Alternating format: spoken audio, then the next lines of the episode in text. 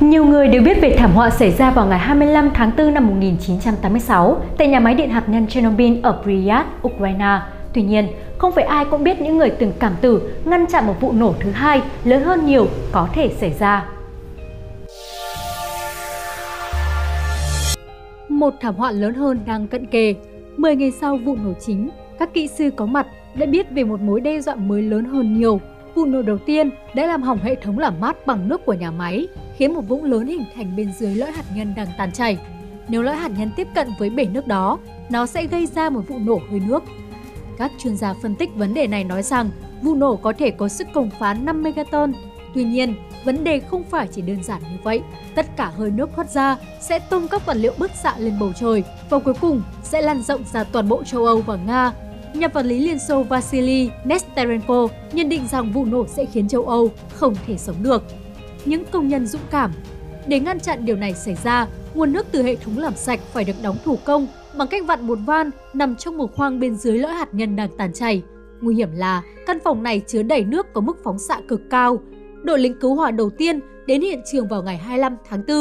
Khi vụ nổ xảy ra, đều đã chết vào ngày thứ 10 và họ chỉ hoạt động ở gần các phần của lõi phát nổ ba trong số các công nhân nhà máy điện đã tình nguyện tham gia một nhiệm vụ đơn giản được hiểu là cảm tử. Họ biết rằng có ai đó phải làm việc này và đó là nhiệm vụ của họ với tư cách là công nhân của nhà máy. Họ được cảnh báo rằng rất có thể họ sẽ chết ở ngay dưới khoang do mức độ phóng xạ quá cao. Các công nhân dũng cảm đó là Alexei Ananenko, Valery Pepalo và Boris Baranov Cả ba đều tình nguyện thực hiện nhiệm vụ cảm tử này và đều được hỏi trước khi vào cõi chết là họ có muốn thay đổi quyết định hay không. Ananenko là người quan trọng nhất bởi vì là người duy nhất trong cả trực biết chính xác vị trí của van. Mặc dù được trang bị các phương tiện chống bức xạ dạ tốt nhất có thể, nhưng cơ hội sống sót đối với bà anh hùng này rất ít. Tất cả những người xả thân được trang bị đèn pin để làm nhiệm vụ và được hứa rằng trong trường hợp họ chết, chính phủ sẽ chăm sóc gia đình họ vì họ là những anh hùng. Các nhân viên cứu hỏa cố gắng bơm một ít ra trước khi các người hùng tiến vào, nên nước chỉ ngập đến đầu gối. Tuy nhiên, việc tìm thấy chiếc van đó trong một hành lang đầy đường ống cùng những chiếc van khác giống như mỏ kim đáy bể. Họ còn bị áp lực bởi thời gian, vì họ ở dưới đó càng lâu thì tuổi thọ của họ càng ngắn lại hay cơ hội sống sót của họ càng ít. Anna Neko đã đề cập trong một cuộc phỏng vấn rằng thật kỳ diệu vì khi họ tìm thấy van kịp thời vì nhiều đường ống đã bị lệch do vụ nổ. Sau khi đóng được van xả nước, họ đi ra ngoài và rất vui khi được nhìn thấy mặt trời. Các người hùng được đưa đến một phòng khử nhiễm. Những người này đã trở thành anh hùng vì họ không chỉ cứu Chernobyl khỏi một vụ nổ tồi tệ nhất mà còn cho cả châu Âu. Nếu vụ nổ hơi nước xảy ra, nó sẽ giải phóng bức xạ nhiều hơn ít nhất 400 lần so với quả bom nguyên tử Mỹ ném xuống Hiroshima, Nhật Bản trong Thế chiến II. Điều gì đã xảy ra với các anh hùng? Trong khi tìm hiểu về ba anh hùng này, tác giả đã rất ngạc nhiên khi thấy có rất nhiều thông tin không chính xác viết về họ. Hầu hết, các tạp chí và bài báo đều cho rằng họ đã chết vài giờ sau nhiệm vụ. Một số người nói rằng họ đã xoay được van nhưng không ai sống sót và tất cả đều chết ngay trong buồng, bên dưới lỡ hạt nhân đang tàn chảy. Sự thật có thể được tìm thấy trong cuốn sách Chernobyl 01 23 40 của Andrew Little Barrow xuất bản năm 2016. Khi viết cuốn sách này, tác giả đã nghiên cứu rất nhiều và thậm chí tìm kiếm ba người anh hùng này. Tác giả thực sự ngạc nhiên là họ đã sống nhiều năm sau khi thực hiện nhiệm vụ cảm tử của mình.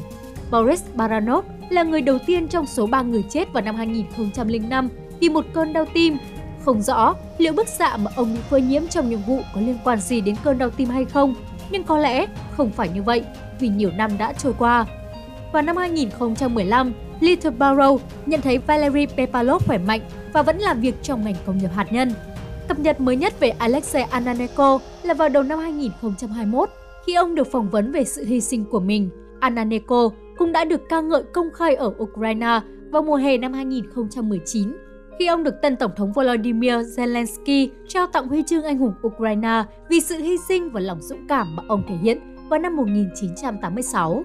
Bất chấp những gì các chuyên gia đã nói nhiều năm trước về tác động sức khỏe của cả ba người, tất cả họ đều đã về già và không phát triển thêm tay chân nào. Một số người cho rằng vì họ đã có rất nhiều năm làm việc trong một nhà máy điện hạt nhân, họ có thể đã tự tạo ra được một loại hệ thống miễn dịch nào đó đối với các bức xạ giúp họ sống sót vào ngày hôm đó. Cũng giống như các nhân vật trong bộ phim Biệt đội cảm tử, Bất chấp rủi ro trong nhiệm vụ, họ đã sống sót. Dù sao, hậu thế cũng phải bày tỏ lòng kính trọng đối với những anh hùng đó vì họ đã cứu vô số sinh mạng và tương lai của châu Âu. Liên Xô từng cố gắng che giấu quy mô của thảm họa Chernobyl. Hơn một tuần sau thảm họa nhà máy điện hạt nhân Chernobyl, ngày 4 tháng 5 năm 1986, có 1.882 người bị thương phải vào bệnh viện. Ngày hôm sau, theo ấn phẩm Chernobyl 20 năm trôi qua của tác giả Chris Bubby và Alexei Yablokov, tổng số bệnh nhân lên tới 2.757 người. Một ngày sau, 3.454 người đã đến các cơ sở y tế để điều trị. Tuy nhiên, sau đó, nhiều người trong số họ đã phục hồi một cách bí ẩn. Lý do phục hồi của họ nhanh chóng được tiết lộ khi tham khảo Nghị định thư số 9 ngày 8 tháng 5 năm 1986 được đóng dấu mật. Theo tác giả Mitchell Fiskin, quy trình này có các tiêu chuẩn tiếp xúc bức xạ mới do Bộ Y tế Liên Xô thiết lập. Các tiêu chuẩn mới đã vượt quá các thông số trước đó 10 lần. Đáng chú ý là có trường hợp các tiêu chí đã được Bộ Y tế phê duyệt cho phép tăng gấp 50 lần. Ngoài ra, khi xác định các tiêu chuẩn mới về mức độ phơi nhiễm của người dân với bức xạ hạt nhân, không có sự chiều cố nào đối với phụ nữ mang thai hoặc trẻ em. Theo Ala Yarosinskaya và nhiều nhà nghiên cứu khác, việc thay đổi định mức phơi nhiễm phóng xạ là do các nhà chức trách muốn che giấu quy mô của thảm kịch Chernobyl. Các nhà chức trách thực sự đã làm hết sức mình để tránh lan truyền thông tin về số lượng nạn nhân thực sự và các dữ kiện khác liên quan đến vụ tai nạn nhà máy điện hạt nhân để tránh hoang mang. Điều chắc chắn sẽ làm nảy sinh nhiều vấn đề nếu mọi người biết sự thật. Quý vị và các bạn đang theo dõi trên kênh Tiền đề lịch sử. Nếu thấy số này hay, đừng quên bấm like, share để lan tỏa thông tin ý nghĩa này và nhớ subscribe kênh Tiền đề lịch sử để nhận thêm nhiều thông tin lịch sử bổ ích. Còn bây giờ, xin chào và hẹn gặp lại!